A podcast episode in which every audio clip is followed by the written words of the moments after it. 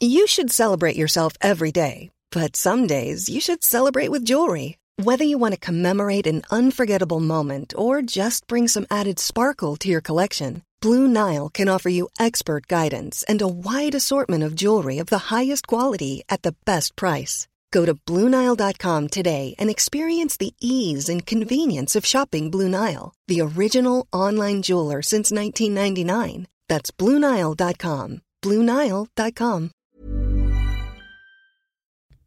Sen psykiskt var ju en helt annan grej. Jag kände mig otroligt liten. Eh, jag kände ju att jag inte var värd mer. För han hade ju så otroligt många gånger påpekat varför jag inte var med, värd mer. Och jag tror att jag var så otroligt rädd att han skulle lämna mig. Mm. Därför vem var jag utan honom? Och det var jättepsykiskt påfrestande.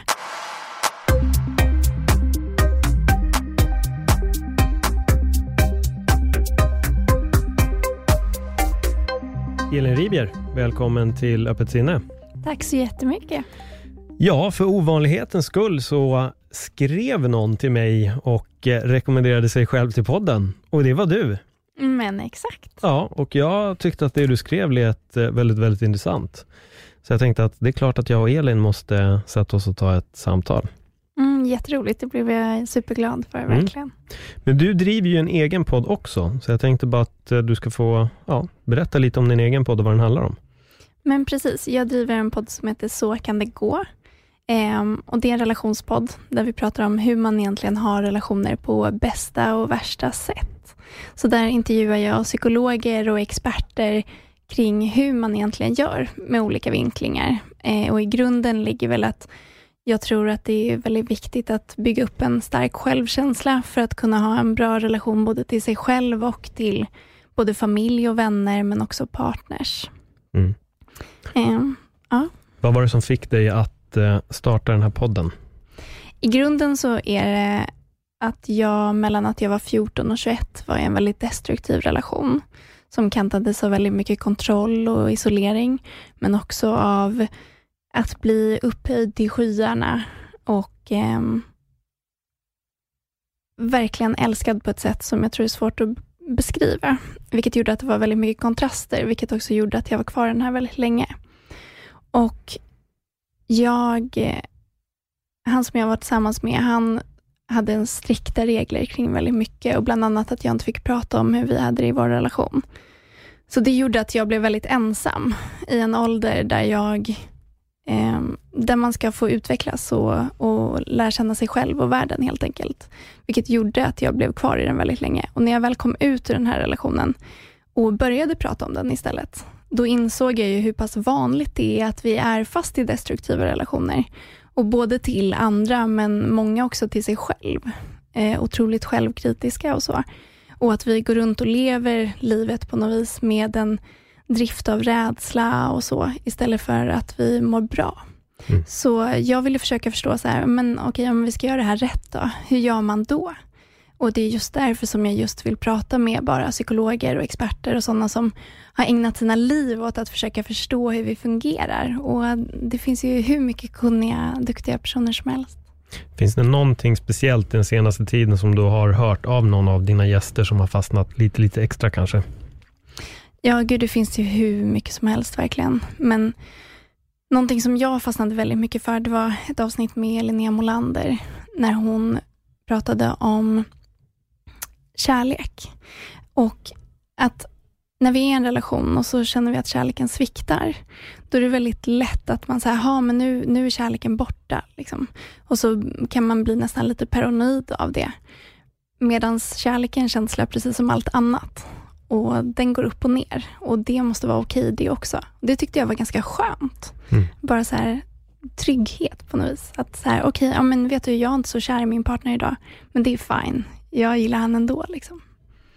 Men det där är så, så knepigt just med alltså, relationer, syftar jag på. Även om de liksom är destruktiva eller bra, så går vi alltid igenom olika problematiska faser. Och man är fråga, eller jag ibland, jag ska inte säga att man, men jag ibland kan ifrågasätta, är det bra, är det inte, har jag valt fel, ska jag stanna, ska jag gå, är det värt att kämpa, kämpar jag förgäves? Och det känns som att de där grejerna bollar man med lite så var och varannan dag. Och vissa dagar känns allting bara superbra. Mm. Och då är det så här, ja men fan, det här är bra. Sen dagen efter, ja men vad fan, det kanske inte är så jävla bra. Vad var det som var så bra igår? Ja men exakt, och så är det ju hela tiden den här grejen med så här, är gräset grönare på andra sidan? Mm. Och just idag också är vi i någon slags paradox, just eftersom att vi har så många olika sätt att träffa människor på. Så det finns ju alltid den här tanken om att, ja men finns det inte någon som passar mig lite bättre? Eller du vet så här, förr när det bara var att man hade liksom pojken i grannbyn, då, då var det liksom vad det var. Men nu har man ju hur många som helst och, och eh, det finns ju också forskning som visar på att det gör att vi är mer förvirrade än någonsin också och har svårare och svårare att ta beslut om att stanna i en relation. Det förvånar mig inte alls, kan jag säga. För jag kan känna själv lite, jag vet att de gångerna som jag har hoppat på liksom själva Tinder-tåget, så kan jag tycka att jag ser en obehaglig sida hos mig själv, som jag inte gillar alls. Och det är att jag blir oerhört kräsen. Ehm, jag blev så kräsen på den nivån att jag till och med såg två av mina gamla ex och kände att fan, jag hade inte ens swipat höger där. Och det var så här, öh, vad fan, vad håller jag på med? Men det är för att man tittar bara på bilder. Alltså bilder är ju det är en illusion. Alltså hela Instagram är ju en illusion. Och tittar man då på till exempel Tinder eller vilken sån där matchningssajt det nu är, man, man, man, baserar allting på x antal foton som egentligen inte säger någonting. Jag kan lägga upp fem perfekta bilder på mig själv och folk kommer tycka, åh gud Paul, vad, vad, vilken, vilken man. Men sen kan jag lägga upp fem andra bilder och folk kommer tänka, mig, öh, nej, det där vill jag inte. Och sen är det otroligt mycket filter också som hjälper till att skapa en bubbla. Så vissa människor är ju inte som de ser ut på riktigt heller, med alla filter som man kan langa på. Verkligen inte. Och Det där blir också så spännande, just att vi på något vis avhumaniserar vi ju oss själva då, genom att bara gå på en ytlig bild. Men i slutändan så är det ju inte ett utseende vi har en relation med. Mm. Eller ja, det är klart vi har också. Men det är ju en person och vem är där bakom? Och ofta är det ju personligheten som man blir kär i och att det är matchande värderingar och så. Så att det finns ju en fara med just det där att bara swipa höger eller vänster och skriva med 25 pers samtidigt. Liksom. Mm. Nej, för mig det bästa var att ta bort Tinder. Det ja, det var så? Det. Ja, men faktiskt. Jag hade en tjejkompis som sa det med till mig. Hon bara, fast du verkar ändå liksom träffa tjejer utan liksom Tinder. Det brukar inte vara där du har, eller jag har aldrig träffat någon. Jag, jag gick på en dejt en gång via Tinder. Um, och när vi möttes så kände jag bara att, nej, jag vill nog gå hem. Ja. Och Det var rätt jobbigt att liksom stanna och jag ber om ursäkt om du lyssnar på det här avsnittet nu, men, men nej, ja, det, nej, det var på en gång. Jag kände direkt, nej, nej. Det var det här, ingen personkemi Nej, där, inte liksom. alls. Alltså jag, nej, det var bara, upp, okej. Okay. Det var en, en bild som in, stämde i och för sig, typ, mm. överens med verkligheten, men sen kände jag bara nej, det fanns verkligen ingenting. Och då, då blev jag också så här, men jag, jag skiter i det här. Mm. Uh, men det löste sig, uh, verkar som, uh, i alla fall, att liksom inte ha Tinder, jag vet inte. Men till och från hoppar ju alla upp på den där och det känns också som att de, de flesta är nog ganska besvikna med Tinder med. Och man, jag märker att folk blir obehagligt kräsna mm. på Tinder också. Det är mycket vänster, vänster, vänster, vänster. Sen bara, ah, okej, okay, kanske. Mm. Mm. Nej, men jag, jag, vill backa lite till din, eh, till din relation. Mm. Eh, var den här killen äldre än dig eller var ni jämngamla? Eller? Han var tre år äldre. Tre år äldre. Eh, liksom, hur, hur, startade allt? Ja, men vi, jag var på en fest och träffade honom. Ehm, han var där, hade kommit till Stockholm med sina kompisar, var egentligen från en annan stad och eh, var ju den mest charmiga personen man kunde träffa. Eh, och just det här med utseende, hade liksom bra kropp, du vet hockeykille, var lite så coolare, lite äldre men riktigt trevlig, väldigt så nyfiken och intresserad. Och bara så här, eh, fångade upp en på ett sätt som jag aldrig hade varit med om. Och såklart, jag var 14, så det är klart jag inte hade varit med om det. Och verkligen den här film Swept Me Up My Feet-grejen. Um, och var ju egentligen fast från sekund ett. Mm. Nu när du tittar tillbaka på det, vad tänker du då? att det gick väldigt fort, allting. Eh, vi var tillsammans efter en vecka. Liksom. Och eh, Han skulle komma hela tiden, men det var ju liksom hela tiden på hans villkor och så. Eh, men framförallt att det gick väldigt fort och att det väldigt fort kom in element som jag idag hade tyckt var ganska oroväckande. Typ att jag hade väldigt mycket tjej och killkompisar till exempel, men jag tror redan liksom två månader in eller något sånt så pratade jag inte med några av mina killkompisar längre.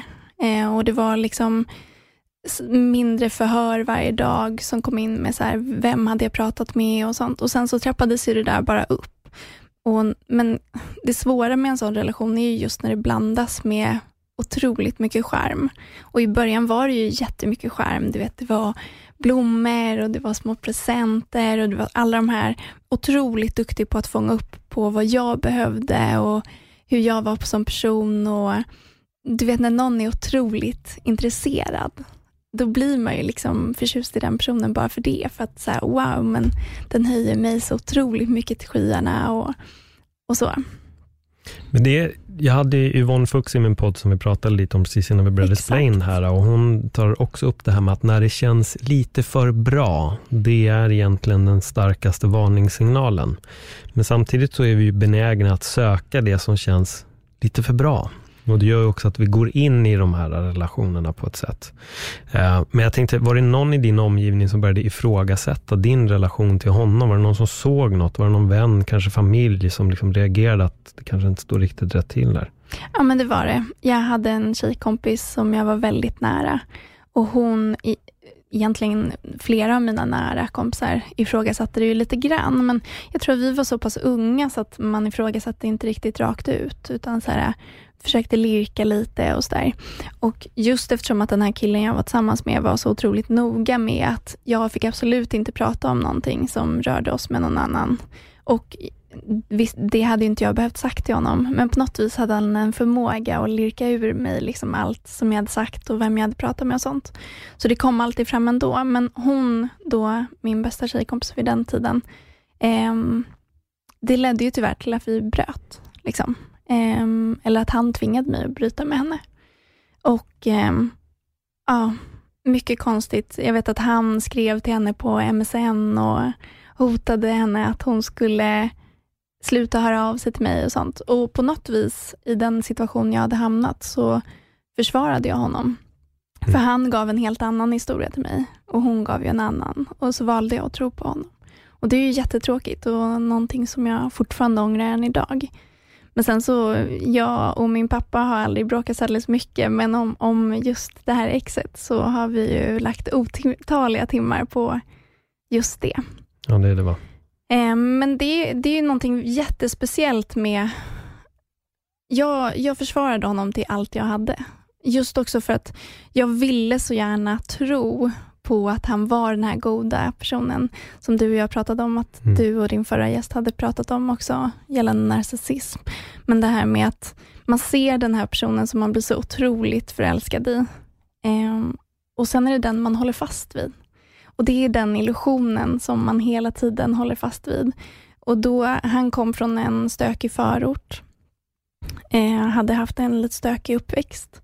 Så jag försvarade ju hela tiden så här, ja men han är lite skadad av det här och det här, men, men han är ju så här egentligen, du vet. Eh, och så blir man bara fast i det och så blir det en så här karusell som man vill försvara. Och det är också någonting i att när man själv vet att någonting är fel, antingen så erkänner man det, eller så gör man allt för att motbevisa att det är så. Eh, och det gjorde jag. Oftast brukar det gå till att man vill motbevisa. Mm. Det är oftast det. Vad, vad, skulle du säga var liksom din första, så här, lite, ja, varningssignalerna med facit i hand kan du nog se var väldigt, väldigt många. Men när du var i det här, när reagerade du själv på att det står inte riktigt rätt till? Det var ju väldigt många gånger som det var, alltså från att jag var 16 så började jag få panikångestattacker. Eh, när han låste in mig i sin lägenhet och jag inte fick följa med. Så att, eh, eh, då förstod jag väl att saker inte var så bra kanske. Mm. Och det handlade ju väldigt mycket om att han i sin stad ville han inte bli sedd med mig och sånt. Konstigt. Och det Mm. var ju ett jättevarningstecken. Eh, men han försvarade alltid det med att han hade en lite så här minikriminell bakgrund, så han ville skydda mig och att jag inte skulle bli sedd av fel folk och sånt. Vilket jag idag vet är ju bara bull. Liksom. Mm. Ehm, men så det, det var jättemycket små grejer hela tiden, men det som jag verkligen kände, det var väl när jag blev äldre och kunde stå på mig lite mer också. Att jag kunde känna att, så här, fast jag vet du vad, jag är ju faktiskt värd bättre. Och jag vet, när jag tog studenten, då var han med på min student och så var vi på en fest efteråt. Och in kommer en kille som var kär i mig när jag var 12-13. Och det kan man ju tycka är ju ingenting att bry sig om. Men den här killen då som jag var tillsammans med, han blev direkt så här, oh, där är han. Typ som att det är ett hot. Så här, jättekonstigt. Och eh, började supa ner mig. Mer och mer. Kom hela tiden så här, Elin ta en shot, ta en shot. Och, men det han inte visste, det var att jag hällde ut dem. För jag tyckte att det kändes lite obehagligt. Att han ville, han ville verkligen att jag skulle bli så full. Eh, och så kommer den här killen fram till mig, han som var kär i mig i, ja, när jag var liten, och ger mig en kram. Och sen, jag tror inte att det är något mer med det, Eh, men när vi ska sen åka därifrån, kanske en halvtimme senare, för att mitt ex, han drack inte, utan var liksom konstant nykter. Då, jag har aldrig blivit så utskälld i hela mitt liv. Eh, och då menade han på att så här, men du kysste honom och du gjorde det här och det här. Men jag gjorde ju inte det. Och jag var inte så full som jag tror att han trodde att jag var. Ehm, och just när han försökte, när jag så tydligt såg att han försökte manipulera sanningen och försökte få mig att säga att jag hade gjort saker som jag faktiskt inte har och sånt. Då började det verkligen kännas så här mm, konstigt. Liksom. Ehm, och det var en av de grejerna som gjorde att jag kände att jag, jag måste liksom ur den här relationen för att jag accepterar inte att bli, bli kallad allt det här och bli liksom upptryckt i ett hörn och du vet sådana grejer. Ehm, men sen tog det ju flera år att komma ur. Jag försökte, vi var tillsammans i sju och ett halvt år och i fem ungefär försökte jag lämna. Ja, det är det där jag som lite Yvonne tryck på också, att det tar väldigt, väldigt lång tid att komma därifrån. Men var det ingen i din omgivning som märkte, och nu syftar jag på den här festen, var det ingen som reagerade eller han kanske skötte allt sånt när folk inte såg? Han skötte allt sånt. Han, Såklart. ja, han var ehm, i andras ögon otroligt trevlig. Mm. Eh, jättehärlig, stort leende. Han är ju eh, ja, väldigt bra på det han gör idag och det är för att han också är väldigt trevlig och manipulativ. Liksom. Mm. Eh, och har ju alltid ja, han, är, han är den klassiska personen med liksom, psykopatiska och narcissistiska drag som alla älskar. Liksom. Eh, men mina närmsta närmsta eh, älskade ju verkligen inte honom. Mina Mm. närmsta kompisar. Men där hade jag också försvarat honom till en sån hög grad att de till slut slutade ju att säga någonting, för att de visste ju att det ledde ju ingenstans liksom heller. Och det där är ju någonting som är otroligt starkt, som jag pratar mycket om idag också, att man måste vara redo själv på något vis. Och det är, men sen tycker jag att man som nära ska säga till. Och jag tycker, men det jag tror att man måste göra som nära, det är att säga så här, jag ser det här. Jag är rädd om dig, jag bryr mig om dig. Men att försöka att inte gå så mycket i försvarläge.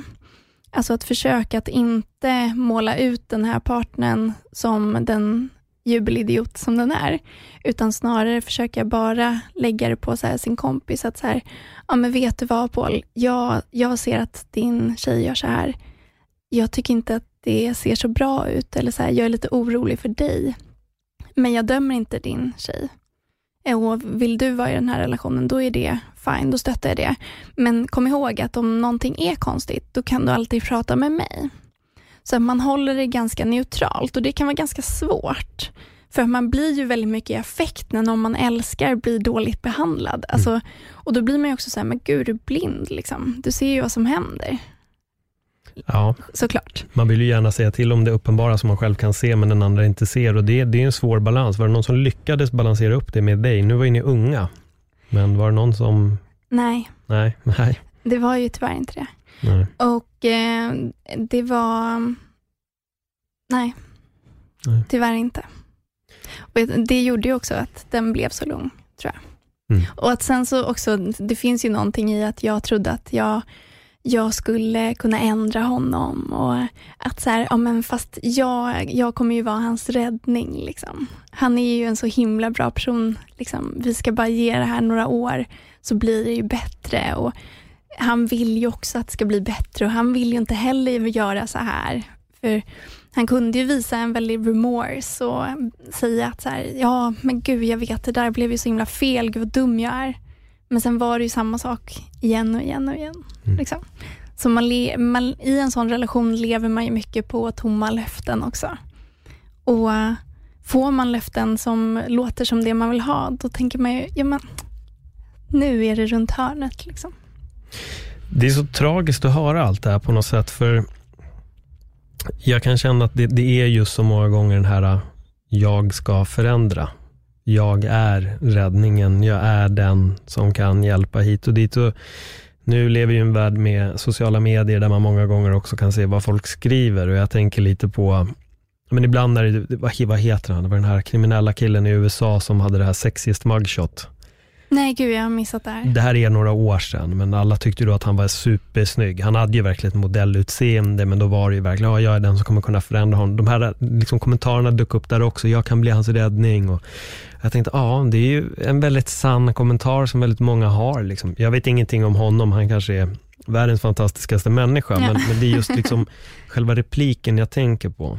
Jag är den som kan rädda honom, eller jag är den som kan förändra. Jag tror många gånger så känns det lite som att det är på något sätt det många gör i relationer. Ibland behöver det inte ens vara det negativa, så här, eller den här, jag vill rädda en person. Ibland märker jag också att folk går in i en relation, sen vill de bara förändra en person. Mm, verkligen. Det behöver inte vara att de vill förändra den för att de ska hjälpa den, utan det bara, men jag vill hellre att du gör det här, jag vill hellre att du har de här kläderna, du ser bra ut i det, kan du inte göra det här? Och till slut så blir det många små, små, små sådana här detaljer som ska förändras. Var det något han gjorde med dig? Jo men det var det ju, Mm. absolut. Hur mycket som helst. Alltså verkligen med klädsel, alltså inte ha små korta kjolar, inte göra det här. Mm, Men det var ju också mycket, det var mer vilka jag fick umgås med. Mm. Jag fick ju inte gå på fester. Ehm, Jag minns en gång så trotsade jag honom och gick på Summerburst med mina tjejkompisar. Och då kom han ju dit och hämtade mig. Alltså du vet så mycket sånt. Så mycket mer att så här, isolera i vilka får jag prata med, vilka får jag umgås med, vad får jag göra, vad får jag på mig. Ehm, men det handlade ju också mycket om att vad jag skulle göra liksom, och inte göra. Men, men det var ju kopplat till typ fester, typ killar och så. Har du sett R. Kelly-dokumentären? Ja, Dina tankar när du såg den? För det låter ju lite, alltså, det är en annan, en annan nivå av, av det jag fått höra av dig så här länge, men, men det är de här just små grejerna. Att det här får du göra, det här får du inte göra, du får inte prata med den, du får inte göra det, du ska inte gå dit, du ska inte göra det här. Eh, vad tänkte du när du såg den dokumentären? men jag drog ju väldigt många liknelser Ja. liksom, i de här små detaljerna. Och jag tänker väl att det är ganska synonymt för en sån här typ av relation, att man, man implementerar regler och kontroll. Och att många i en sån här relation har fått höra, tror jag, att så här, men du ska respektera mig. är ju en väldigt sån regel. Och, ehm, och Jag tror att det är en jättefara. Jag skulle se det som varningstecken om man har en partner som försöker gå in och kontrollera för mycket och som vill ha för mycket uppsyn. Ehm, jag tror inte alls på konceptet att man ska kolla varandras mobiler, till exempel. Jag tycker att vardera person har rätt till sitt privatliv. Eh, och man, är man i en relation så ska man lita på varandra. Man följer de regler som vi har satt upp för vår relation.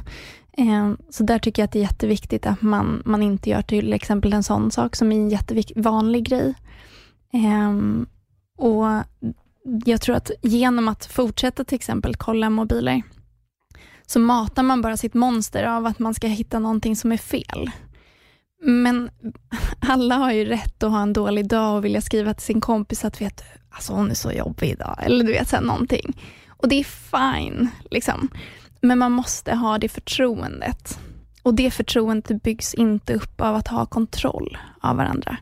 Eh, däremot så tycker jag absolut att det är en fin sak att så här, ja, men är man ute och festar med sina kompisar, att man hör av sig och bara kollar läget eller skriver att vet du, nu kommer jag hem så att den andra kan somna tryggt. Det är en helt annan sak och det handlar inte om kontroll, det är snarare en så här välvilja. Eh, men däremot att höra av sig och säga, vart är du nu? Vem festar du med nu?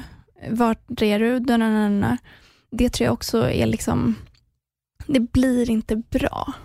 Eh, det tycker jag att det är lite för vanligt, sådana saker. Eh, men jag tror att man bara göder ett svartsjukt monster. Liksom. Jo, det tror jag med. Jag tror att det här med att man ska titta i varandras telefoner, tror jag nog är den farligaste grejen man kan börja göra.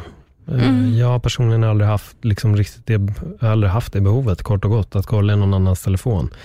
Jag tror att om, om man väl börjar göra det, antingen så är det någon instinkt som triggar en att man behöver göra det, eller så är det att man bara är en otrolig kontrollfreak. Men nej, jag förstår inte vad man, vad man skulle få ut för något positivt av att göra det. Sen tycker jag också att det är helt okej att höra av sig bara veta att har du kommit hem och hit och dit tycker jag är lugnt. Men det får inte heller bli den här kontrollgrejen att man måste veta varenda steg den andra personen tar. Jag tror att om man är den personen som känner så och är, får vi säga då, en sund person, då tror jag att om det sunda börjar gå ur dig, då kanske du också som måste kliva åt sidan från den relationen. För då är det någonting annat som gör, och om en person gör så mot dig för mycket, då är det en signal att också kanske börja försöka sticka därifrån. Men jag tror det också. Ehm, jag tror att det är någonting man ska tänka jättemycket på. Mm. Och, och jag tror att man ska försöka tänka också, så här, varför gör jag det här egentligen? Och nu menar jag inte så att ja men okej, jag har en väldigt instinktiv känsla av att någonting är fel i min relation. Jag, jag, tror kanske att min partner har en affär och, och det är liksom inte, vi har inte gjort upp att vi har en öppen relation, så det känns fel. Um, om man då kollar mobilen, ja men då kanske man bara är människa. Mm. Eh, jag har gjort det en gång. Mm. Jag hade ju rätt då, tyvärr. Eh, men om man dagligen, som mitt ex, han kollade dagligen min telefon, men jag fick inte röra hans telefon. Då är det någonting som inte riktigt stämmer. Mm. Och då är det någonting som man söker som liksom man inte kommer få ut därifrån. Så jag tror precis som du säger att finns det de tendenserna, då måste man ta upp det och säga att så här, vi måste kunna vara två individer här och vi måste ha ett förtroende för varandra. Och det, jag hade ett avsnitt med Marika Smith eh, som är sexinspiratör, där vi pratade om så här, hur behåller man gnistan i en lång relation. Och då sa hon någonting som fastnat jättemycket för mig. Just det här att man måste låta ett par vara två individer. Och med det menade hon att när man är tillsammans länge så måste man få utvecklas. Det finns ju den här också klassiska kommentaren att så här, fast det där är inte du. Vad ska du börja med det där? Så här, du är ju inte en sån, mm. typ. Men och, och de kommentarerna är ganska farliga. Därför att man utvecklas ju hela tiden. Säg att man blev tillsammans när man var 25-30 och så är man 35-40 och så vill man prova något nytt eller så då ska man istället som partner boosta det och vara öppen för det och vara så här, men gud, lär dig något nytt, absolut. För att det är när vi växer som personer och kan komma med ny energi till relationen. Vi kan gå ur relationen och liksom ha vår vardag, ha vårt eget liv och så kan vi komma tillbaka till vår partner och så kan vi säga att så här, vet du vad, jag lärde mig det här eller jag sprang på den här personen eller du vet. Och då kan man lite bli kär i varandras energi igen. Men om man inte får någon egen påfyllning för att man ska vara den här personen som man var när man träffades, man ska inte liksom utvecklas själv, utan nu ska vi vara en enhet enbart. Då finns det inte så mycket påfyllnad. Liksom. Jag tror det där är skitfarligt, alltså med folk som gör så. För att jag märker ibland när jag har pratat med både killar och tjejer, alltså vänner, så kan jag märka att det är nästan lite åt det hållet ibland, att man ger vissa får inte eller vill inte riktigt kanske ge den där friheten att göra andra saker. Däremot är en tjejkompis som har en sån jävla skön relation med sin man, de är gifta, det att båda kan sticka på helt egna resor med sina vänner och det är aldrig något konstigt. Och det tycker jag känns som så här, det absolut sundaste. Mm. Men sen har jag hört de här också som säger, ah, jag ska åka på en resa, ah, vadå, varför får inte jag följa med? Ja, men, alltså, allting behöver man inte göra ihop. Sen om man kanske aldrig åker på en resa ihop, ja då kanske man ska ifrågasätta det också. Men jag tycker ändå att man kan göra sina grejer på varsitt håll, tycker jag är fantastiskt. Och jag har aldrig fattat folk som inte vill att ens partner ska utvecklas. Att de inte vill att den ska göra något nytt eller få mer kunskap eller vad det nu än må vara. Jag har alltid varit en sån som har sökt efter nya, nya saker som intresserar mig. Jag tycker det stannar du i den utvecklingen, då har du stagnerat som människa. Så fan, jag vill ju ha en partner som gör exakt samma sak, som också vågar. Sen om den inte vill, nej men okej, då, då är du väl uppenbarligen nöjd. Men jag skulle aldrig vilja stoppa någon från det. Men jag har en fråga här. Vad tror du gömde sig i hans telefon? I mitt ex telefon?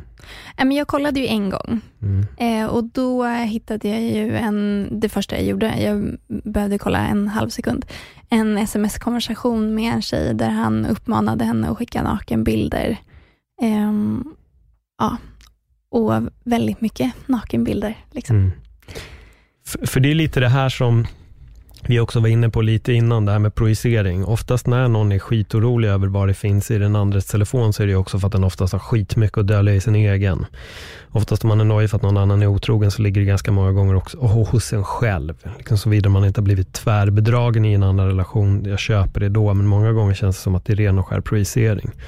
Man är där och vill kontrollera den andra för att man är så otroligt medveten om vad man själv håller på med. Um, Ja, vad hände när du hittade det? Hur, hur långt in i relation var det här? Mm. Jag var kanske 17-18.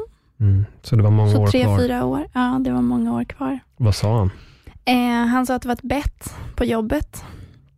Att eh, all, många manliga kollegor höll på att smsa henne och det var den som fick eh, bilder vann. Och det köpte jag mm. som en ursäkt. Såklart. Efter lite blommor. Mm. Ja, det var starkt. Men eh, sen så um, kunde jag ju inte riktigt känna mig trygg heller Nej. med att det inte var något annat. Um, ja. Hur var ditt mående under den här tiden? Jag tänker allt från hälsa till och med till både vikt och uppnedgång och så vidare. För det här är ju en otrolig stress det här blir ju i slutändan så pratar vi om, alltså det är en psykisk tortyr, alltså av att bara gå runt med de här jobbiga ifrågasättningarna och nu kanske det har hänt mycket värre grejer än, än, än det som vi har varit inne på så här långt in i, i vårt samtal. Men, men liksom, var det något som du blev påverkad av på det sättet också? Rent fysiskt syftar jag på nu. Um, panikångestattackerna, ja. de var ju ganska vanligt förekommande. Eller ja, förhållandevis. Någon gång i månaden fick jag väl en mm. panikångestattack. Och det var ju ofta i situationer där jag kände mig väldigt låst eller triggad, ofta när jag skulle sova. Så, och man låg där med alla sina tankar, liksom, så kom det över en. Så det var väl det som jag fick mest fysiskt. Sen psykiskt var ju en helt annan grej. Jag kände mig otroligt liten. Eh, jag kände ju att jag inte var värd mer. För han hade ju så otroligt många gånger påpekat varför jag inte var med, värd mer. Och jag tror att jag var så otroligt rädd att han skulle lämna mig. Mm. Därför vem var jag utan honom? Mm. Och det var jätte psykiskt påfrestande. Sen så var jag ju också, jag blev ju nästan som paranoid i formen av att så fort någon av eh, motsatt kön närmade sig mig och, och ville prata så fick jag ju så här otrolig pulspåslag. Att så här, nu är jag otrogen. Liksom. Nu, nu kommer helvetet bryta lös, nu ser han det här eller så är det någon kompis till han som ser det här. Eh, och så kommer jag behöva sitta hela natten och förklara mig och sitta och viska förlåt i min säng och få höra vilken jävla hora jag är. Och, och det i liksom i en så ung tjejs psyke, det är inte bra. Det, det gjorde inte alls susen, utan det sänkte mig väldigt mycket. Och Jag tror att jag är en person som alltid har värnat väldigt mycket om andra. och alltid sett mer till andra än till mig själv. Så det gör ju också att jag är väldigt benägen att göra avkall på mig själv. Och det tog ju ut sig i sin maxrätt i den här relationen. Men sen någonstans så bestämde jag mig för att så här, nog får vara nog liksom, och nu ska jag ur det här. Men när jag väl liksom började prata om det med min bästa kompis. Fråga bara, gick det någon gång över till fysiskt våld också? Nej, faktiskt inte. Mm. Eh, det var väldigt nära, eller vad man ska säga. Eh, han slog sönder väggar, han slog sönder eh, bord, tallrikar. Ehm, jag fick stå och spackla upp en dörr efter att han hade varit väldigt arg. Så att saker gick sönder. Eh, Tv-kontroller bröts av eh, och han var ju väldigt arg. Men han slog mig aldrig någonsin. Och han eh, har liksom aldrig tagit något strypgrepp eller alltså någonting sånt. Eh, däremot varit väldigt hotande i sin approach. Eh, skrikit och spottat mig i ansiktet och sådana grejer. Men eh, aldrig, aldrig fysisk i form av att slagit mig. Mm. Jag tänker lite på det här du säger också, att du gärna ger, ger avkall på dig själv. Det låter på något sätt lite som när man hör det, så blir du också så det perfekta offret på ett sätt. Förstår du jag tänker? Absolut. För att du värnar så mycket om någon annan, att det blir svårt att se vad man egentligen själv råkar ut för. Um, hur ser du på det idag? Idag är jag mycket bättre på det. Mm. Absolut. Och jag tror att idag tänker jag väldigt aktivt på det. Eh, jag är fortfarande väldigt duktig på att se mer till andras behov. Eller duktig, men jag ser ofta väldigt mycket till andras behov. Men jag har också mina gränser för hur långt jag är beredd att göra avkall på mig själv. Och idag ser jag det inte som att jag i mina relationer kring mig idag gör avkall på mig själv. För att jag mår väldigt bra av att få andra att må bra. Men idag har jag bara relationer kring mig som stärker mig och som får mig att må bra och som, där det finns ett givande och tagande.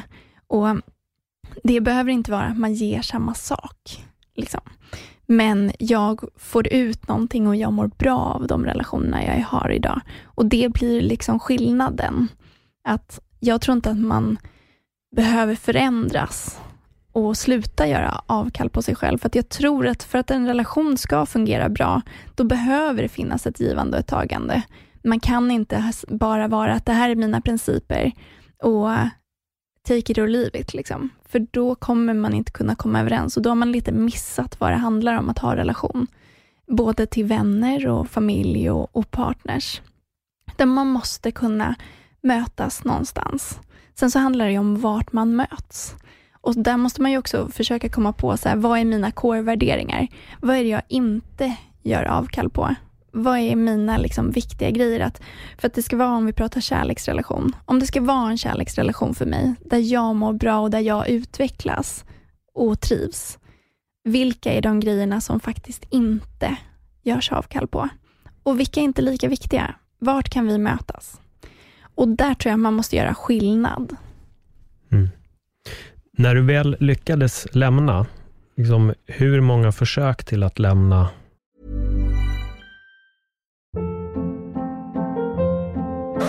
Hold up. What was that? Boring. No flavor. That was as bad as those leftovers you ate all week. Kiki Palmer here, and it's time to say hello to something fresh and guilt-free. Hello Fresh. Jazz up dinner with pecan-crusted chicken or garlic butter shrimp scampi. Now that's music to my mouth. Hello Fresh. Let's get this dinner party started. Discover all the delicious possibilities at hellofresh.com. One size fits all seems like a good idea for clothes until you try them on. Same goes for healthcare. That's why United Healthcare offers flexible, budget friendly coverage for medical, vision, dental, and more. Learn more at uh1.com. Gjorde du innan? Mm. Det beror på hur man ser på det, på ett jag, sätt. jag, jag, tänker lite att verkligen så här, jag vill gå och säga det till personen. Mm. Vi, vi måste gå vidare. Inte att du bara tänkte tanken, utan att du verkligen försökte ta steget. Ja, precis. Och det är ju det som blir klurigt, för tänkte tanken gjorde jag ju i fem år. Det kan jag tänka Varje mig. dag. Mm. Varje dag, flera gånger om dagen. Men jag var ju så rädd för honom. Och jag var väldigt rädd för att, vad händer om jag gör slut? Kommer han skada sig själv? Kommer han skada mig då? Kommer han bli så ursinnig att det är då han faktiskt gör mig illa? Så därför tog det alltid väldigt lång tid. Så faktiska försök skulle jag säga, alltså visst jag har sagt det hur många gånger som helst telefon, men fem Mm. ungefär, varav en var liksom av det grövre slagret, eller vad man ska säga. Då hade vi bott tillsammans i några månader i hans stad. Och eh, jag insåg att det blev ju inte bättre. Liksom. Jag var otroligt isolerad, jag kände ingen, jag fick inte nämna honom på jobbet, att det var han jag var tillsammans med, för han kände folk där. Eh, och då insåg jag att så här, det här går inte. Eh, och då pratade jag faktiskt med hans syster som sa, nu är han på jobbet till klockan fem. Du ringer din pappa nu. Ni plockar ut dina möbler och du åker. För det funkar inte. Så det var någon annan som behövde säga det till mig. Och då skrev jag ett långt brev till honom och förklarade allting och, och skrev allt han hade gjort. Och hur han hade behandlat mig och hur det fick mig att känna mig. Och så lämnade jag det och så kom min pappa och så tog vi allting därifrån. Det finns såklart två frågor här, men jag vill börja med systern. Hade hon sett det här? Hon Mm. visste om det här. Ja. Hon och hans mamma visste ju att han inte behandlade mig något bra. Och det var väl de som hade mest insyn av alla. Men det var också de som stöttade mig mest och som ifrågasatte han mest. Hur var det att det kom från dem? Fint. Mm. Jag värderar det jättemycket. Jag vet att de vill bara hans bästa, men de ville också mitt bästa. Mm. Så, mm, ja. För jag känner igen det du säger, ibland behöver man höra det från någon annan. Mm. För det har jag också råkat ut för. Och då var jag inte någonstans i en liknande relation som dig. Jag vill verkligen inte göra en jämförelse på det planet. Men, men min mamma sa att du måste gå härifrån. Eh, och det var så här, gud tack. Kommer ihåg att jag sa till henne, jag har väntat på att någon skulle säga det till mig. Jag var mycket yngre också än vad jag är idag. Men jag vet också att det var, det var först när hon sa det. Hon bara, du, du är inte samma Paul. Du är inte glad längre. Jag ser aldrig dig le. Du, nu får du göra slut. Jag bara, oj, ja, tack så mycket. Vad var det det. som utlöste att hon sa det? Um, dels tror hon hade hört att jag var ganska missnöjd. Eh, jag tror hon märkte att jag ofta blev förbannad. Liksom att jag blev irriterad. Jag var inte den, den glada längre. Jag var i en relation som jag liksom inte skulle vara i. Det var egentligen bara det det handlade om. Det var en relation som egentligen aldrig skulle ha blivit. Alltså med så facit i hand så hade det hänt idag hade vi fikat och sen aldrig mer setts. Men eh, det var väl, jag hade inte eh, haft en relation på länge. Helt plötsligt träffade jag någon som var så här, ah, kul, det klickar och så bara propp, liksom helt plötsligt så liksom flög vi in i någonting. Eh, men jag hade så mycket tvivel redan tidigt. Mycket, mycket, mycket tvivel. Och jag känner igen det här du nämner med den här uh, kramincidenten med han som var kär i dig, för det var en liknande pryl. Bara, vi var på samma ställe samtidigt och det är en tjej som inte visste att jag hade tjej, för att det var inte min vän, utan hon var min polares vän. Och då ser hon henne och, så då hälsar den här andra tjejen då på henne och då säger hon, det här är min kille, stick härifrån. Hon bara, va? Hon bara, det här är min kille, varför drar du inte härifrån? Hon bara, äh, kolla på mig och så drog hon. Men då blev ifrågasättningen, varför gick hon inte? Var, var, varför stod hon kvar så länge?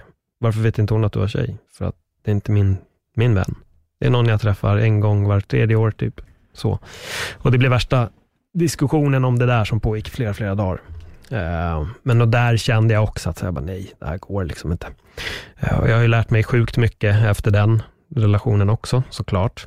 Men där, där vet jag att min mamma kände att jag kände liksom inte riktigt igen dig. Du brukar alltid komma och vara glad. Nu märker jag att du liksom lätt irriterad, att jag går och stör mig på mycket grejer. Lätt triggad liksom, på ingenting. Och då frågade hon hur det var. Och då sa jag att det inte är bra. Hon bara, nej, nu gör du slut. Eh, och eh, ja, jag gjorde väl slut typ två dagar senare, stack därifrån. Och det är så sjukt, för att jag tror till och med att jag tog upp det här i podden med Yvonne Fuchs. Det var just det att jag hade haft ont mellan skuldrorna i typ tre år. Och jag fick inte bort det. Hur mycket jag än försökte gå på naprapati och massage, så hade jag den där jävla smärtan hela tiden. Jag gick och gnällde om den här ryggsmärtan.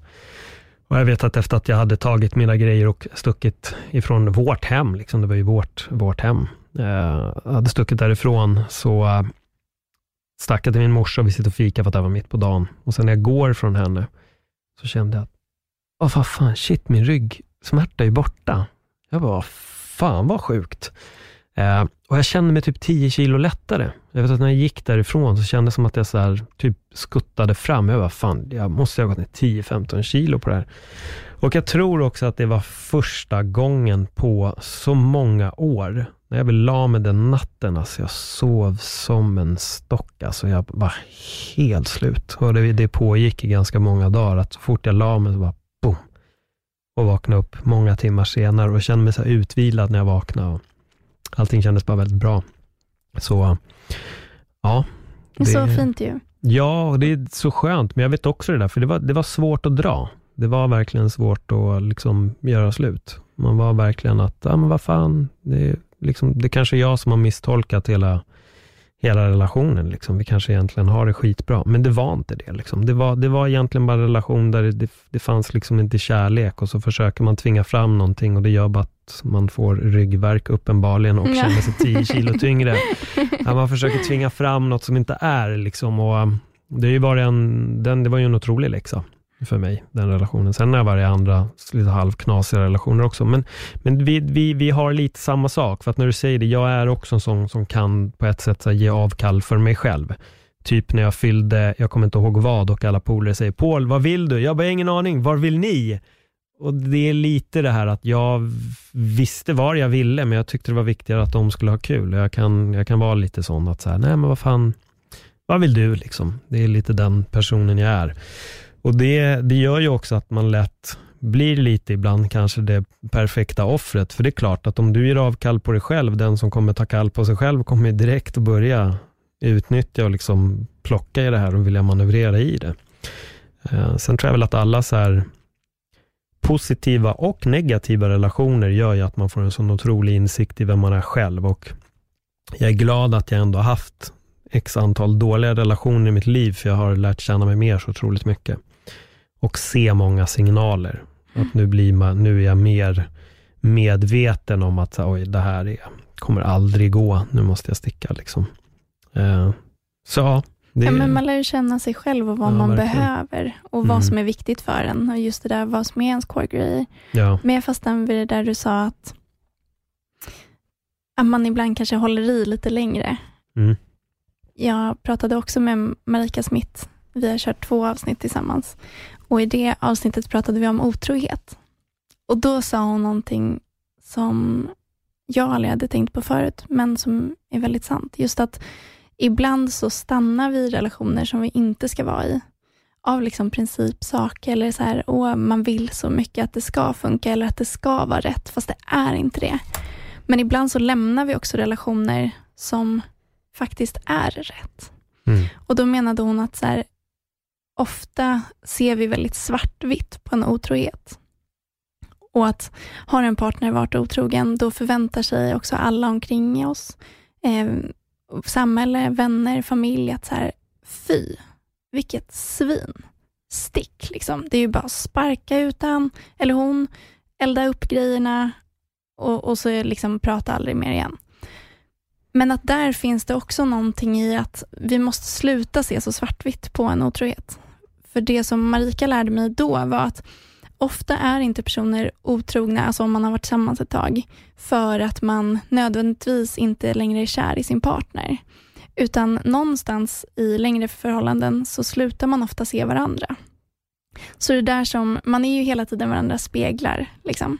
Och i början så speglar man varandras fina sidor, att så här, ja oh, men Paul du är så trevlig, eller du vet så, så. Och då känner ju du när du träffar mig, åh oh, jag är så trevlig. Så.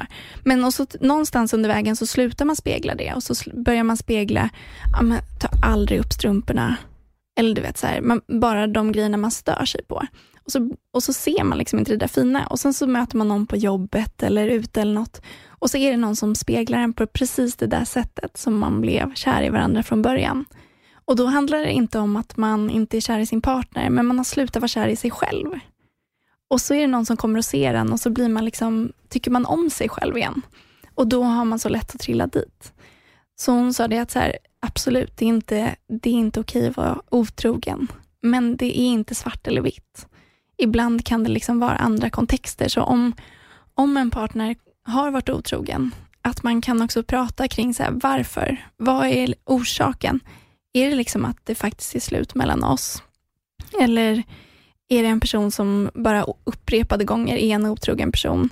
Eller är det så att omständigheterna gjorde att du faktiskt inte tyckte om dig själv och så var det någon som såg dig? För då kanske vi kan jobba på det här. Visst, förtroendet är brutet, men vi kanske kan jobba upp det. Och så har jag aldrig tänkt på det. Nej, jag förstår verkligen vad, vilken poäng som försöker komma fram här, för jag är nog själv lite utav tron och det här får man ju verkligen ja, försöka bara inte missförstå, men, men, men jag skulle nog separera på otrohet och otrohet och det är det jag tycker att, eh, vad heter hon? Marika Smith. Marika Smith gör. Ja, Eh, att exakt. det, det finns ett eh, felaktigt beteende i att bara vara notoriskt otrogen och det är en person som egentligen bara ska välja att vara singel och, och liksom kunna Eller leva ett, polyamorös. Ja, precis. Och kunna leva då ett flyktigt liv om det är det man vill. Eh, men sen tror jag definitivt på att otrohet uppstår också när man har förlorat varandra. Men då tror jag många gånger att man är i en relation som man antingen får se till att göra någonting åt, eller så får man se till att gå skilda vägar. Exakt. Eh, Jag vet till exempel i det situationen med den här tjejen, som nu var det för väldigt länge sedan, eh, så vet jag att när jag var på en, eh, en fest och träffade en gammal teaterkompis till mig, så slutade det med att vi började strula. Och det var på något sätt också för att jag ville veta, var fan står jag någonstans? Jag kände det, jag bara, jag måste göra det här, för jag vill veta om jag har några som helst känslor för den jag är med eller inte. Och jag kände inte ett skit. Jag kände mig likgiltig och det var verkligen så här, alltså, det är klart som fan att jag måste dra. Jag ska inte vara kvar här. Det finns noll känslor. Jag kände ingen ångest. Jag ville få ångest. Och så bara, jag får ju inte det. Jag, det här är ju, jag var tvungen att testa mig själv.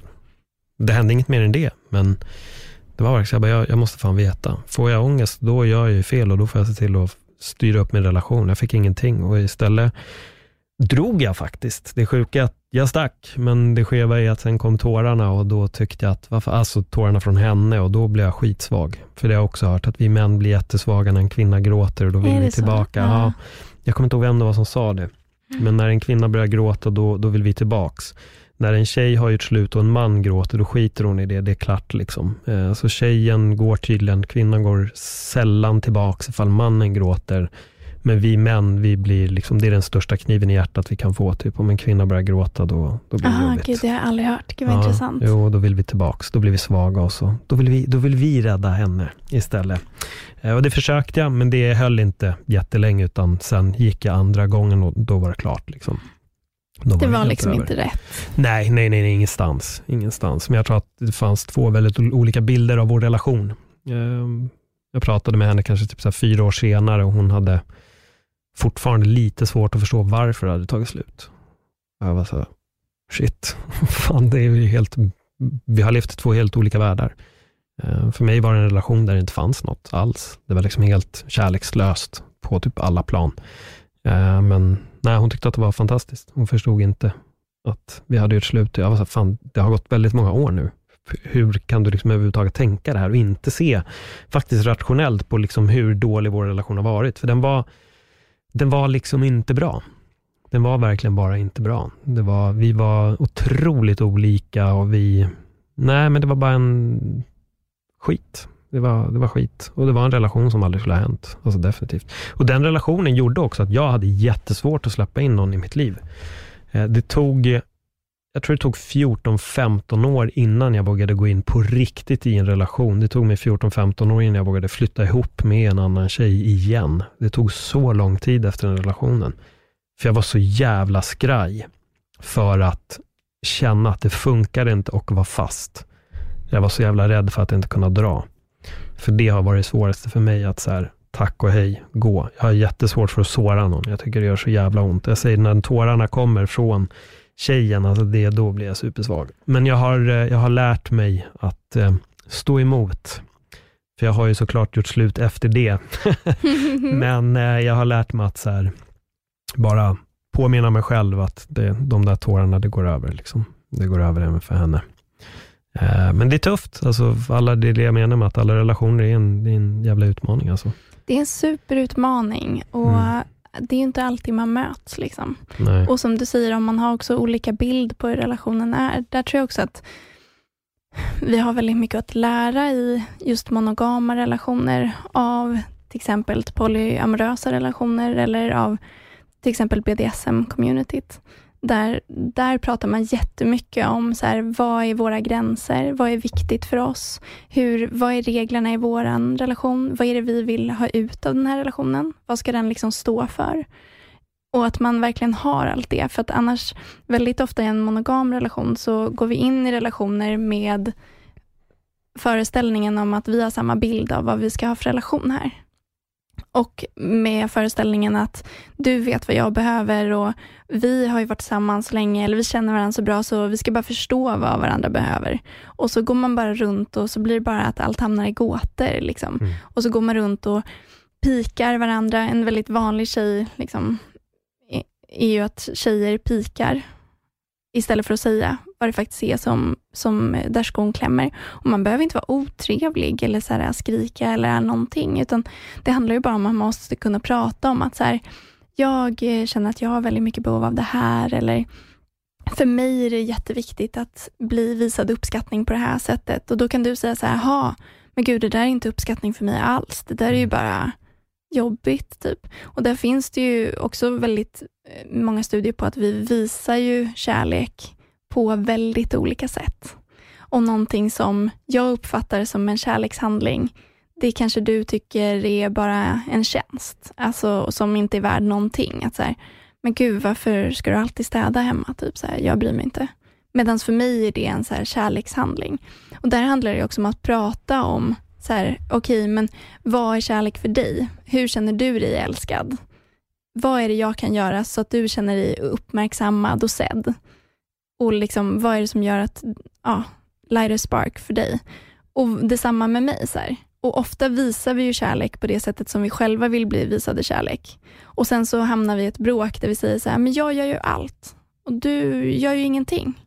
Du är ju inte här. Och så säger den andra, va? Jag gör ju allt för dig. Men så handlar det bara om att man visar kärlek på väldigt, väldigt olika sätt. Och att visa kärlek, det är ju faktiskt inte bara att ge någon en puss eller skriva en liten lapp, utan man visar kärlek på otroligt olika sätt.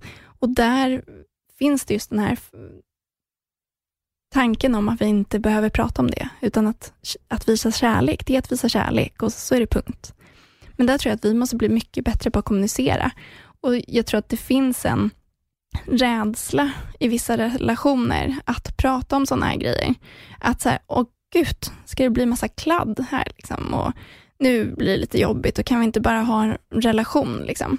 Men genom att bara lyfta de grejerna och prata om dem någon gång, då möjliggör man för att relationen ska ha mycket bättre grogrund och att man slipper allt tjafs. Därför att vi förstår varandra. För att hur mycket jag än önskar att vi kunde läsa varandras tankar så går det liksom inte. Så vi måste berätta. Och det är som på jobbet.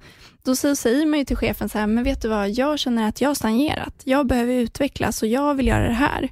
Och så säger chefen, ja men vet du då, då kan vi göra det här, då kan vi utveckla dig så här.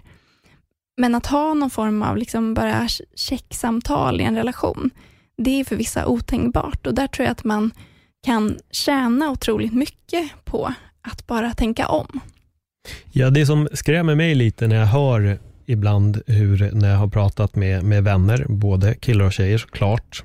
Eh, men det här är någonting som landar väldigt mycket hos tjejerna. Han borde veta.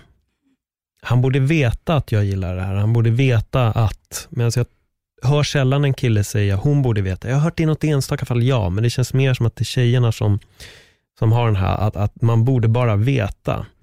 Eh, och jag fick den kommentaren när ironiskt nog då så var det då våra vänner, det är den här relationen som jag hade för, för länge sedan. Det, det paret, de hamnar också i lite trassel och då säger hon att han gör inte det här, han gör inte det här och han gör inte det här för mig. Då sa jag, men har du sagt till honom någon gång? Nej, det har jag inte gjort, men han borde ju veta det. Jag bara, ja, alltså det finns sjukt mycket grejer som jag gillar, som inte hon vet. Och då kan inte jag kräva det. Och då sa jag skämtsamt, jag bara, jag vill också komma hem en gång och ha fått liksom ett Playstation, exakt alla spel som jag tycker är kul. Men det händer ju inte. Precis lika lite som att du kan inte förutsätta att han då ska komma med exakt de här blommorna och den chokladen. Du måste säga det, och jag använder verkligen det du sa också, vi är inte tankeläsare. Och där märker jag att det är så jävla många som fastnar i det där, att man går med de här äh, föreställningarna om hur någonting ska gå till. Och Det behöver inte bara vara i relationer, det är allmänt i saker i livet ibland. Så skapar man, bygger man upp en föreställning om hur någonting ska gå till och så går det inte till på det sättet och då blir man skitbesviken. Problemet är att när det händer i en relation, då har du också en person du kan peka på. Att du gjorde inte det här. Typ som, gå ut och festa med dina polare. Men nej, men jag är gärna hemma. Nej, gå ut. Och sen går personen ut och så bara, du gick ut. Uh, ja, du sa att det var okej. Okay. Ja, men du borde fattat att jag inte tyckte det. Vad fan? Och då börjar liksom hela, hela cirkusen. Men jag tycker det, med, det, det gäller att, att kunna prata. Och jag tror att det är det som är så jävla svårt, för att man, många sitter redan med en föreställning om hur den andra personen ska tolka samtalet och man har ett bagage av gamla relationer där vissa grejer har hänt. Och Det gör att man är så jävla rädd för att ta upp någonting, så att man väljer att hålla käft istället och så går det där och gror och gror och gror. Ja, och sen kan det liksom bara vara en bomb som exploderar från ena dagen till den andra för att helt plötsligt kommer allt fram. Du gjorde inte det, du gjorde inte det, du borde gjort det här, du borde gjort det här. Ja, men och där ser man ju också, forskningen visar ju att bland de sakerna som bygger relationer, det är ju att visa sårbarhet. Mm. Och Om man då vet med sig att man har väldigt mycket bagage med sig, för det är helt okej, okay. vi är bara människor och vi har haft de relationer vi har haft kring oss. Så vi alla har bagage, det är liksom inte det. Men att då våga vara öppen med det. Att säga, vet du vad, jag kanske i de här situationerna reagerar lite tokigt eller de här situationerna är extra känsliga för mig för att jag har varit med om det här. Men jag skulle vilja lära om. Så kanske vi tillsammans kan försöka lära om. Och Då kan man också som partner ha lite mer överseende. Om man tycker så här, men gud, det där är en helt orimlig reaktion. Men om man då vet vad den personen har varit med om, då kan man också ha lite förståelse. Och då behöver inte det bli liksom ett bråk på det sättet, på samma vis. Sen kan man samtidigt, man ska inte ursäkta beteenden tycker jag, med att så här, ja fast jag har varit med om det här, så det gör att jag har rätt att reagera så här. Det kan förklara varför du reagerar så där.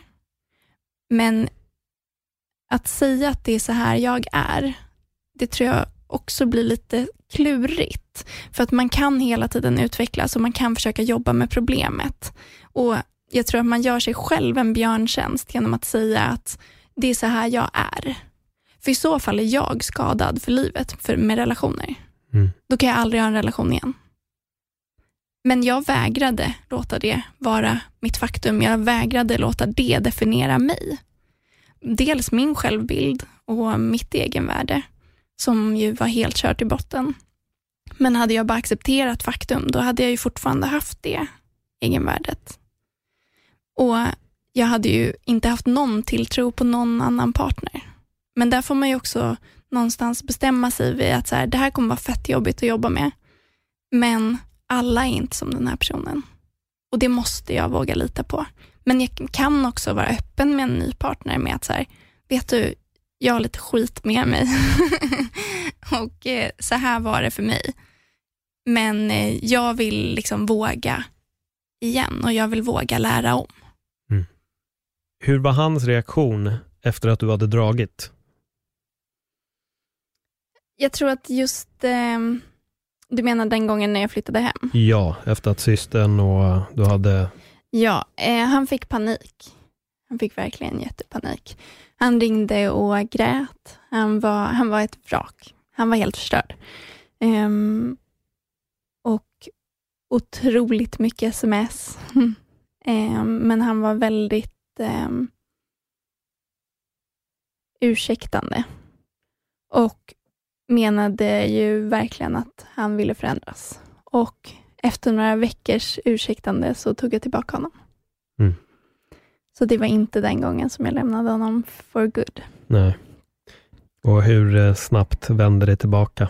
Efter att du, ni väl var ihop igen, när började det ändras igen? Nej, men vi hade det ganska bra en, ett tag, men ingenting blev riktigt som, som det hade varit efteråt, i den bemärkelsen att vi var tillsammans i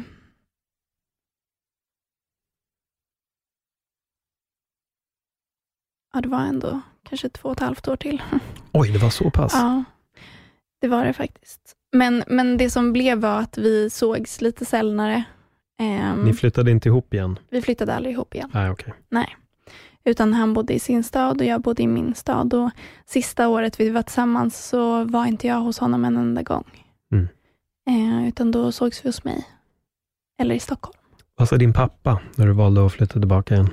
Eller bli ihop igen, förlåt.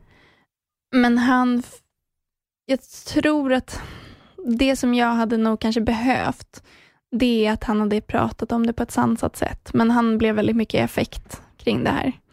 Och då blev jag en rebellisk tonåring som skulle motbevisa honom att det här visst gick att rädda.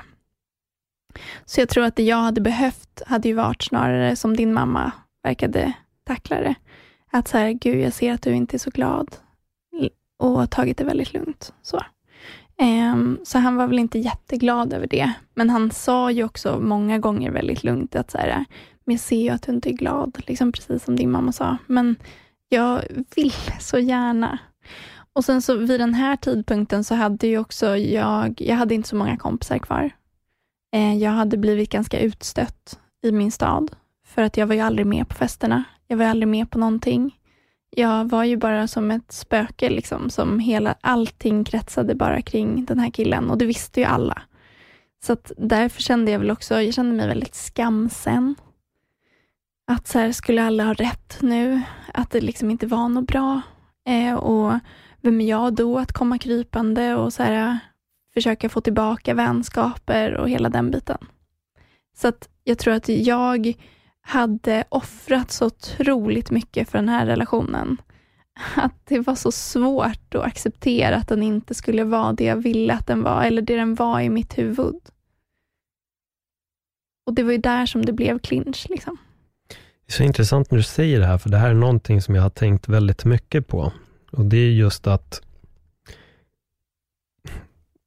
vi är liksom mer benägna att kämpa för någonting. Det spelar ingen roll om sanningen inte är det det är. Vi ska bara ha rätt. Det spelar ingen roll om vi kämpar för det som är fel, utan vi ska ha rätt.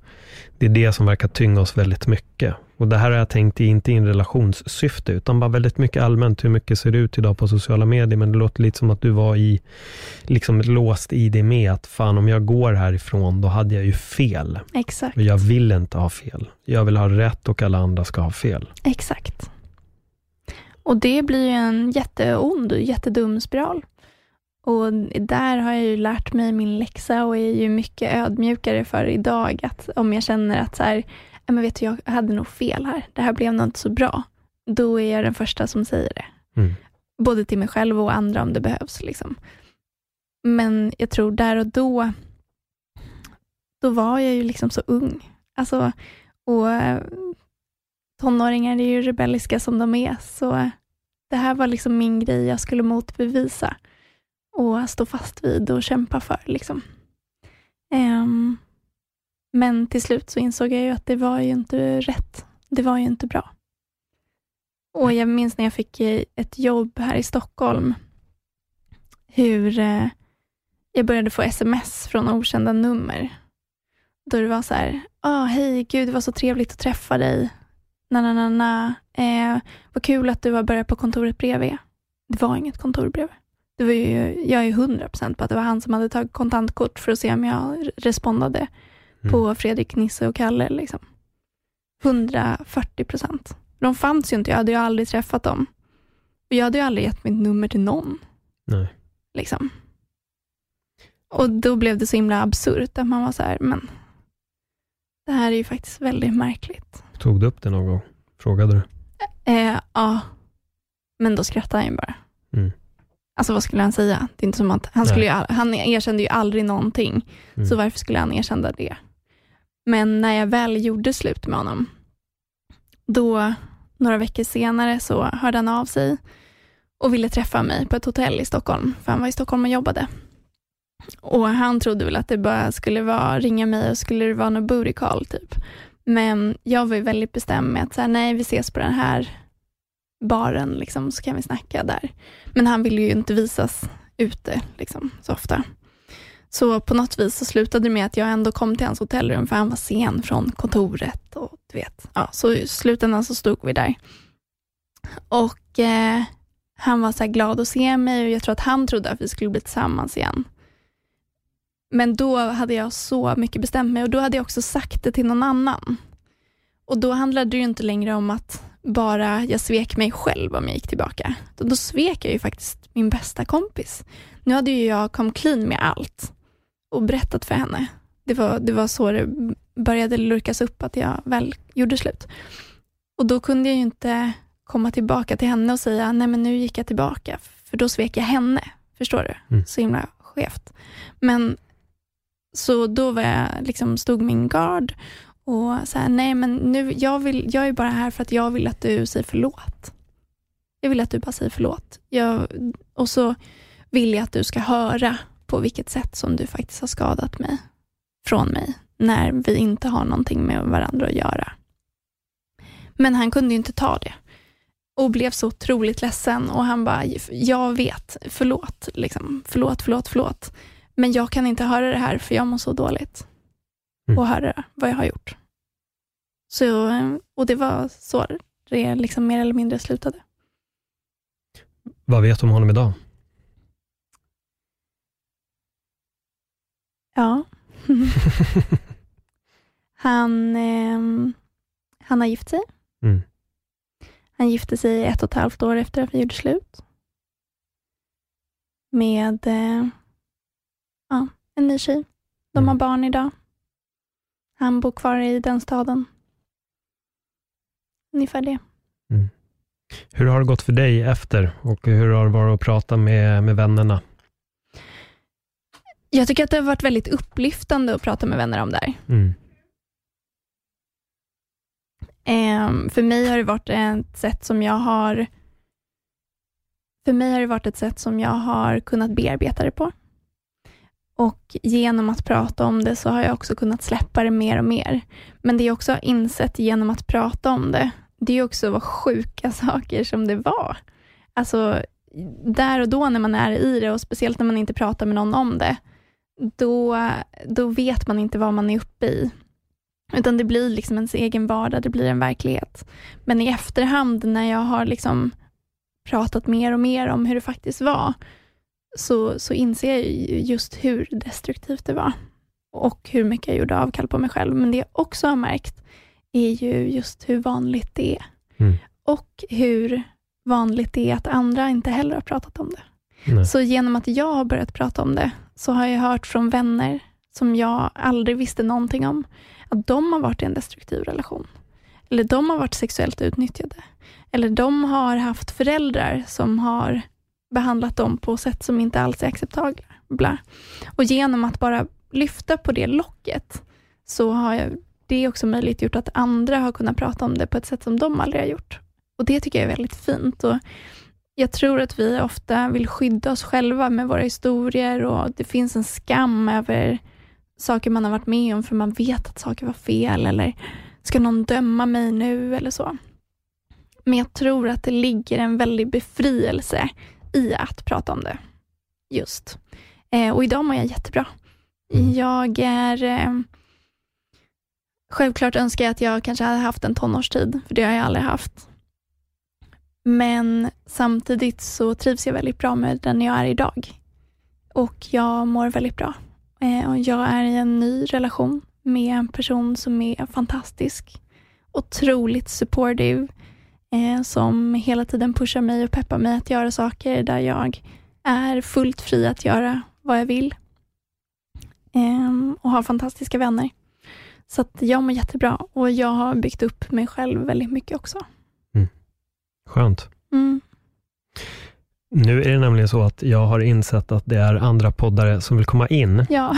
Jag känner att jag hade gärna fortsatt den här diskussionen mer, för jag har liksom ett gäng frågor. Men jag tycker så här Elin, vi avrundar för den här gången. Så Ja. ser vi till att vi sätter oss igen vid, vid tillfälle och, och pratar vidare, för det finns mycket mer att hämta i det här samtalet.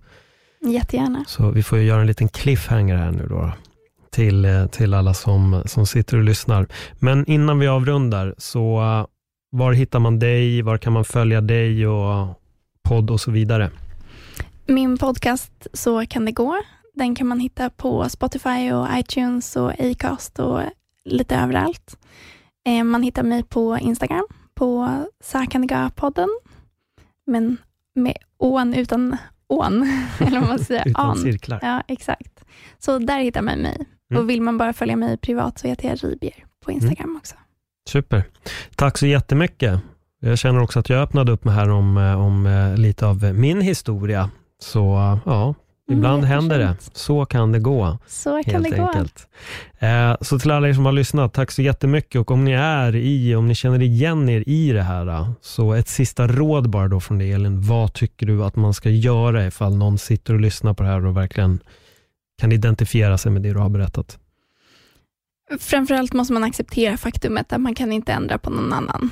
Och du är den person som du kommer ha en relation till hela livet och du är viktigare. Och det var, jag hade ett avsnitt som jag släppte förra veckan med Filip Diab, eh, coachen från Lyxfällan. Och han sa det att att stanna i en relation bara för att man älskar någon är den sämsta ursäkten som finns.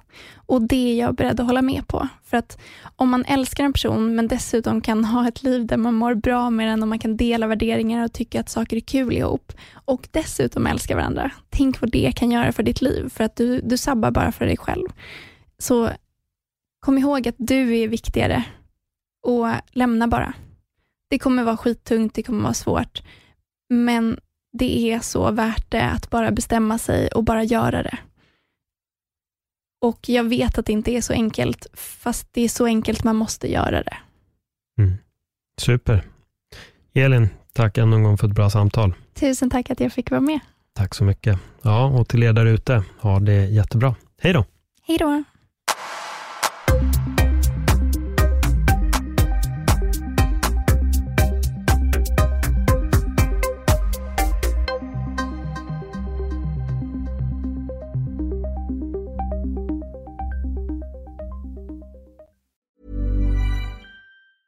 Ever catch yourself eating the same flavorless dinner three days in a row?